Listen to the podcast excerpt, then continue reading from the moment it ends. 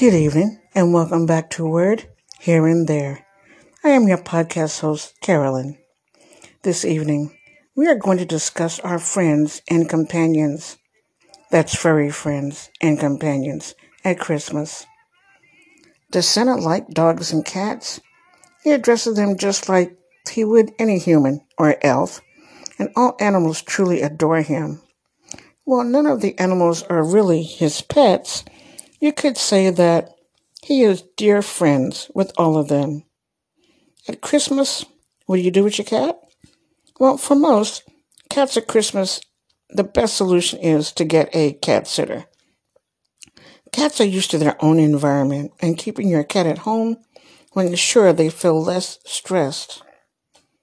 Christmas trees that are safe for cats and dogs are live trees. Fir, spruce, and pine trees make excellent Christmas trees and are generally non toxic to pets.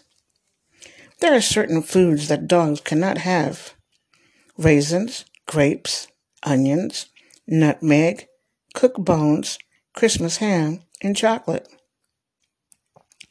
Do our cats enjoy Christmas?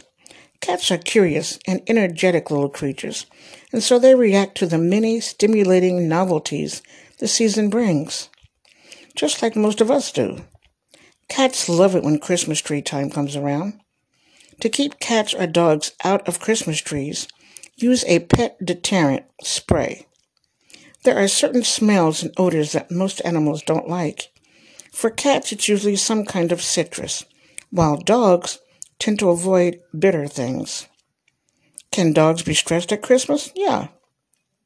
Christmas can be a stressful time, especially if the household changes significantly, significantly, like extra people, extra music, extra noise.